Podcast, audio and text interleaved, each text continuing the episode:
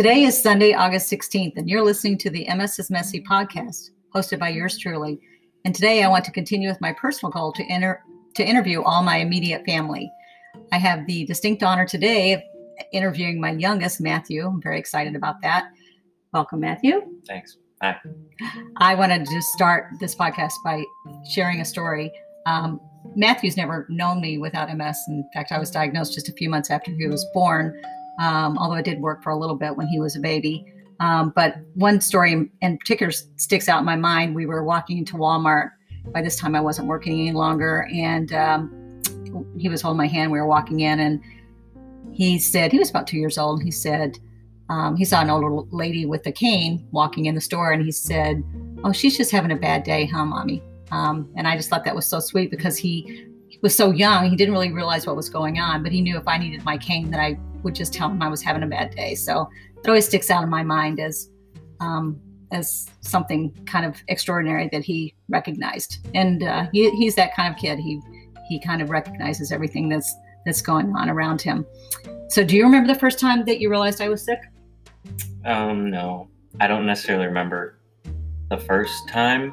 It wasn't like a single distinct point in time because you, like you said, you had you were diagnosed with MS right after I was born, and you'd already been living with it, and that was just the way of life.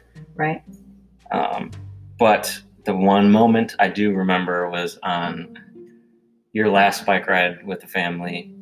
We we were right here in Carol Stream, and you were struggling a little bit. I remember Dad having to be behind your back and push you a little bit. And I think I don't know. I I think you might have fell. I can't remember. It was such a long time yeah, ago. I did fall. But um, yeah, that was the that was the first memory I have of MS impacting your life as well as my life and everyone else's life in the family. That was the first real moment I remember.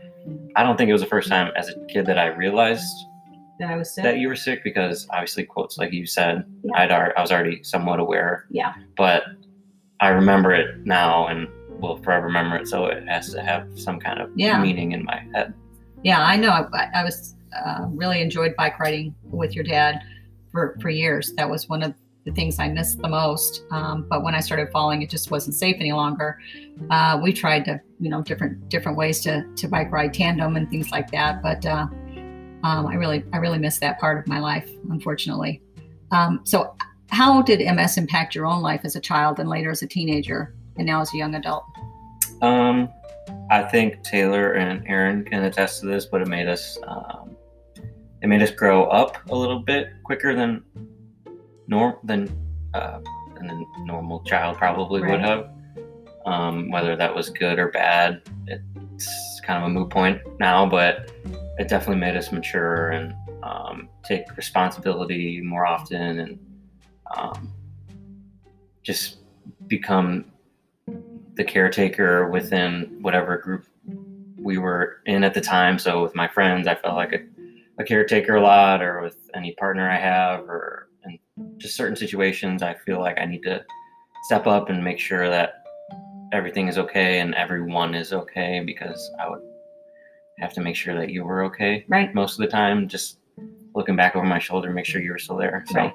yeah that we you know i talked to my friend eileen about it last week is we feel like our kids have more empathy than other Yeah. other people their Yeah. age mhm. because they grew up with a sick parent but i think that's a that's a positive thing and we'll, we'll talk about that in just a moment about about it being a positive thing instead of a negative thing necessarily um, i remember um, just when you were very young and I would make your lunch, or dad would make your lunch probably more often than I would the night before, but you would get up in the morning because I was so exhausted and get yourself out to school at a very young age. And that's one of my biggest regrets is, um, yeah, like second, first, second grade. I know, and you were walking. I mean, we weren't that far from the school, but you were walking by yourself. And um, those are things I probably wouldn't let happen, but uh, it was really wiping me out at the beginning. Um, but uh, you guys just did what you had to do. So I was very proud of that. So, do you ever remember feeling embarrassed and that I wasn't like your other friends' moms? no no embarrassment um no no embarrassment just just recognition and being and i was just aware of our situation compared to other people's situations I don't think like if I had have to hold your hand walking or you have to hold on to my arm or something when we were walking. I wasn't embarrassed, but I would definitely notice that people, I would make eye contact with people that were sitting down watching us walk through a, a restaurant or something Right. while I walked with you towards the bathroom because you had to go.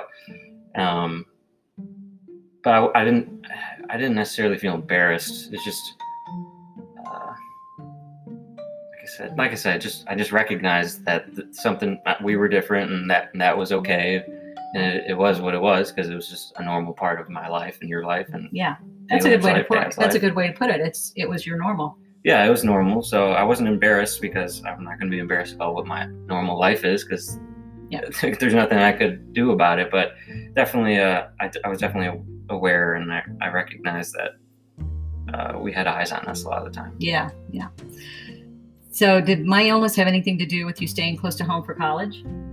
No, it didn't. Um, no, I don't think so. Uh, I liked. I went to DePaul, and I liked Chicago, and my older sister had gone there prior, and I so I had had the experience of seeing the city, and that's just what I wanted to do. And I think I stick with that. That I think that it was my own decision, maybe slightly, but I don't. I don't think so. I always knew that Dad was always there to help you out if um, anything were to go wrong, and I don't think I would have felt any guilt if I were to have gone a thousand miles away to go to school. Right. Um, no, so I think that that was Yeah, because we were looking at schools, you know, when you were going to play baseball, schools that were a long way away, and so I don't think that was ever a consideration, you know, a worry of yours. no, no, yeah, no. that- I think that was a, just a personal decision. So no, don't don't worry. I didn't. Yeah. Well, you know, like I said, I talked about that with your sister and wondered about that with all of you guys. Um, as my illness has progressed over the years, what are your biggest concerns? Um, my biggest concern is any uh, mental distress that you're going to have more so than the progression of the disease physically, just because we know that we know at this point how MS is, how it's going to, we know how it's going to go. Yeah. Um, and there's nothing we can do about that. And you're doing everything that you can to fight it physically. Um, but mentally, that's a, that's a, that's something that you can control. So I hope that you can hang on to the control that you have of your mental health right now because I mean it's as the disease progresses and you start losing independence or you can't you're if you're in a wheelchair or you're relying on dad to help you out or do something or get you somewhere um, any activities or hobbies that you might lose because your mobility goes down is is going to have a massive effect on your mental health. So I hope that my biggest fear is that it's you're, it's gonna it's gonna bring you down, and Yeah. I, I, that's the last thing. Yeah. want. That's funny because I, I never think about that. I, I guess because it's been such a slow progression, I've kind of just accepted everything as it's come along. So I don't think there's going to be some, I'm going to wake up one morning and go, oh my gosh, you know, Well, this I is mean, terrible. but like as it's progressing more, and it it, seems to be progressing Yeah. a little faster than Yeah. what it usually was. That's it's gonna you're gonna you might have those days where you go Yeah. holy holy crap Yeah. I'm waking up and I can't, I can't move my leg out of bed right now. It's Yeah. like it's I don't have the energy to do it. So on those days, I I hope that you can bring it all together in your head and um, not spiral. no, I, you know, I, I don't foresee that happening. That's just not my personality. But uh, you know, it's it's interesting to hear that that uh, that that's your concern.